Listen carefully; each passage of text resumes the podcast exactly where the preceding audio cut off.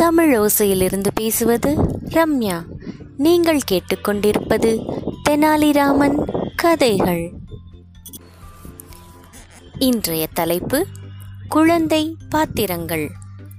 ஒரு நாள் தெனாலிராமனுக்கு அதிக வட்டி வாங்குற ஒருத்தரை பற்றி ஒரு புகார் வருது. அவர் பணத்துக்கு அதிக வட்டி வாங்கிறது மட்டும் இல்லாமல் இன்னும் பேராசை பிடிச்சி இன்னும் நிறைய விஷயங்கள் தப்பு பண்ணுறாருன்னு கேள்விப்படுறாரு. அதுக்கு அவருக்கு ஒரு பாடம் கற்றுக் கொடுத்தே ஆகணும் அப்படின்னு தெனாலிராமன் ஒரு திட்டம் தீட்டுறாரு.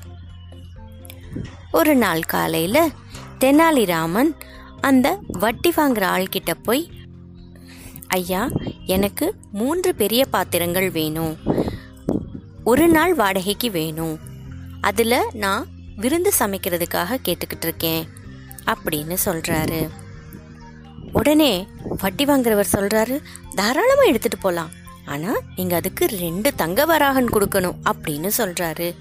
தெனாலிராமன் உடனே ஒத்துக்கிறாரு. தங்க வராகனை முதலையே கொடுத்த தெனாலி மூணு பாத்திரத்தையும் வீட்டுக்கு எடுத்துகிட்டு போயிடுறாரு. போகிற வழியில் மார்க்கெட்லேயே மூணு சின்ன சின்ன பாத்திரங்கள் வாங்குறாரு. அதே மாதிரி அடுத்த நாள் காலையில் தெனாலி வட்டி வாங்குறவர்கிட்ட ஆறு பாத்திரங்களை கொடுக்குறாரு.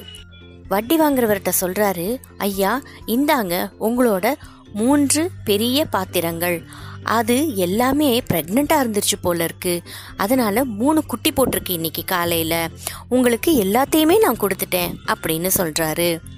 பேராசை பிடிச்ச வட்டி வாங்குறவர் ரொம்ப சந்தோஷப்பட்டார். ஆஹா, இது நல்லா இருக்கே அப்படின்னு நினைக்கிறாரு. அதனால் அவர் எந்த பேச்சும் பேசாமல் ஆறு பாத்திரங்களையும் பத்திரமா எடுத்து உள்ள வச்சிட்டாரு.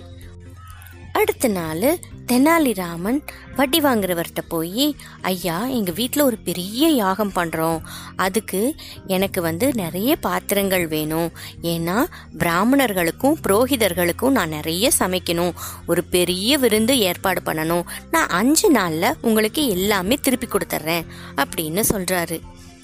பேராசை பிடிச்சவர் ரொம்ப சந்தோஷப்படுறாரு. சில நொடிகள்லேயே அந்த பேராசை பிடிச்சவர் எல்லா பாத்திரங்களையும் நிரப்பிடுறாரு. வண்டியில் கொடுக்கும்போது சொல்கிறாரு, என்னோட எல்லா பாத்திரங்களும் ப்ரெக்னெண்ட்டாக இருக்குது, நீ அதை ஜாக்கிரதையாக பார்த்துட்டு குட்டி போட்டதுக்கப்புறமா எனக்கு கொடுத்துடணும் அப்படின்னு சொல்கிறாரு. தெனாலியும், சரிங்க, நீங்கள் சொல்கிற மாதிரியே நான் கொடுக்குறேன் அப்படிங்கிறாரு. கொஞ்ச நாள் ஆகி வரவே இல்லை. அஞ்சு நாள் ஆச்சு, பத்து நாள் ஆச்சு, தெனாலிராமன் வீட்டுக்கு வந்து பாத்திரங்களை கொடுக்கவே இல்லை.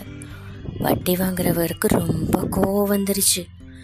கோவம் வந்து அவர் தெனாலிராமன்கிட்ட சொல்கிறாரு, இந்த பாத்திரங்களை எல்லாம் நீ அஞ்சு நாளில் திருப்பி கொடுக்குறேன்னு சொன்ன, எங்கே என்னோடய பாத்திரங்கள்? இல்லையா, நான் சொல்ல மறந்துட்டேன், உங்கள் பாத்திரங்கள் எல்லாமே குட்டி போடுறப்ப இறந்துருச்சு அப்படிங்கிறாரு. என்ன, எப்படி இப்படியெல்லாம் நீ என்ன ஏமாத்துற? இரு இரு உன்னை அரசவைக்கு கூட்டிகிட்டு போய் அங்கே புகார் பண்ணாதான் நீ வந்து பதில் சொல்வ அப்படின்னு சொல்கிறாரு. தெனாலிராமன் சொல்கிறாரு, இல்லைங்க, உங்கள் பாத்திரம்லாம் குட்டி போடும்போது தாய் பாத்திரம்லாம் செத்து போச்சு அப்படிங்கிறாரு. இதை கேட்டவருக்கு பயங்கரமாக கோவம் வந்துருச்சு. என்ன, செத்து போச்சா? அதுக்கு எப்படி குழந்தை பிறக்கும்? என்ன, நீ என்ன ஏமாத்துறியா அப்படின்னு சொல்லி அரசவைக்கு கூட்டிகிட்டு போகிறாரு. மன்னர் கேட்டார், என்னது, தெனாலி முதல்ல கொடுத்த குழந்தை பாத்திரங்களையெல்லாம் நீ எடுத்து வச்சுக்கிட்டியா? எதா எந்த பாத்திரமாவது குட்டி போடுமா? அது எப்படி நீ அந்த மாதிரி அந்த பாத்திரத்தை வாங்கி வைக்கலாம் அப்படின்னு சொன்ன உடனே அமைதியாக இருந்தார். முதலே நம்பாமல் இருந்திருக்கணும், எதுக்காக பாத்திரங்கள் குட்டி போட்டுச்சு அப்படின்னு சொல்லி அந்த பாத்திரங்களை வாங்கி வச்சுக்கிட்ட? பாத்திரங்கள் எப்படி குட்டி போடும் நீ நம்பினியோ அதே மாதிரி அந்த பாத்திரங்கள் இறந்துருன்னு நீ தான் நம்பிக்கை வைக்கணும். இது உன் தப்பு. எப்படி உயிரில்லாத ஒரு பொருளுக்கு குழந்தை பிறக்கும்? இதை நீ முதலையெல்லாம் யோசிச்சிருக்கணும். தெனாலி தப்பு செஞ்சால் முதலையே நீ சொல்லியிருக்கணும், இந்த மாதிரி கிடையாது, இது எனக்கு வேண்டான்னு நீ சொல்லியிருக்கணும். அப்போ எதுக்கு வாங்கி வச்சுக்கிட்டீங்க? அப்போது நீங்கள் செஞ்சது தப்பு தானே அப்படின்னு சொன்னதுக்கப்புறமா வட்டி வாங்குறவருக்கு ரொம்ப கஷ்டமாக இருந்துச்சு. அவரோட தப்பான பழக்கத்தை நினச்சி அவரே மனசு வருத்தப்பட்டார். அப்புறமா தெனாலிராமன் தனக்கு ஒரு நல்ல பாடத்தை கற்பிச்சு கொடுத்துருக்காருன்னு நினச்சி சந்தோஷப்பட்டு இனிமேல் தன்னைத்தானே திருத்திக்கணும் அப்படின்ட்டு அரசவையிலேருந்து வெளியே போயிடுறாரு. தெனாலி அடுத்து கலியுகத்தில் இருக்கிற மக்களுக்காக வேறு என்ன சொல்ல வர்றாருன்னு அடுத்த எபிசோடில் பார்க்கலாமா? நன்றி.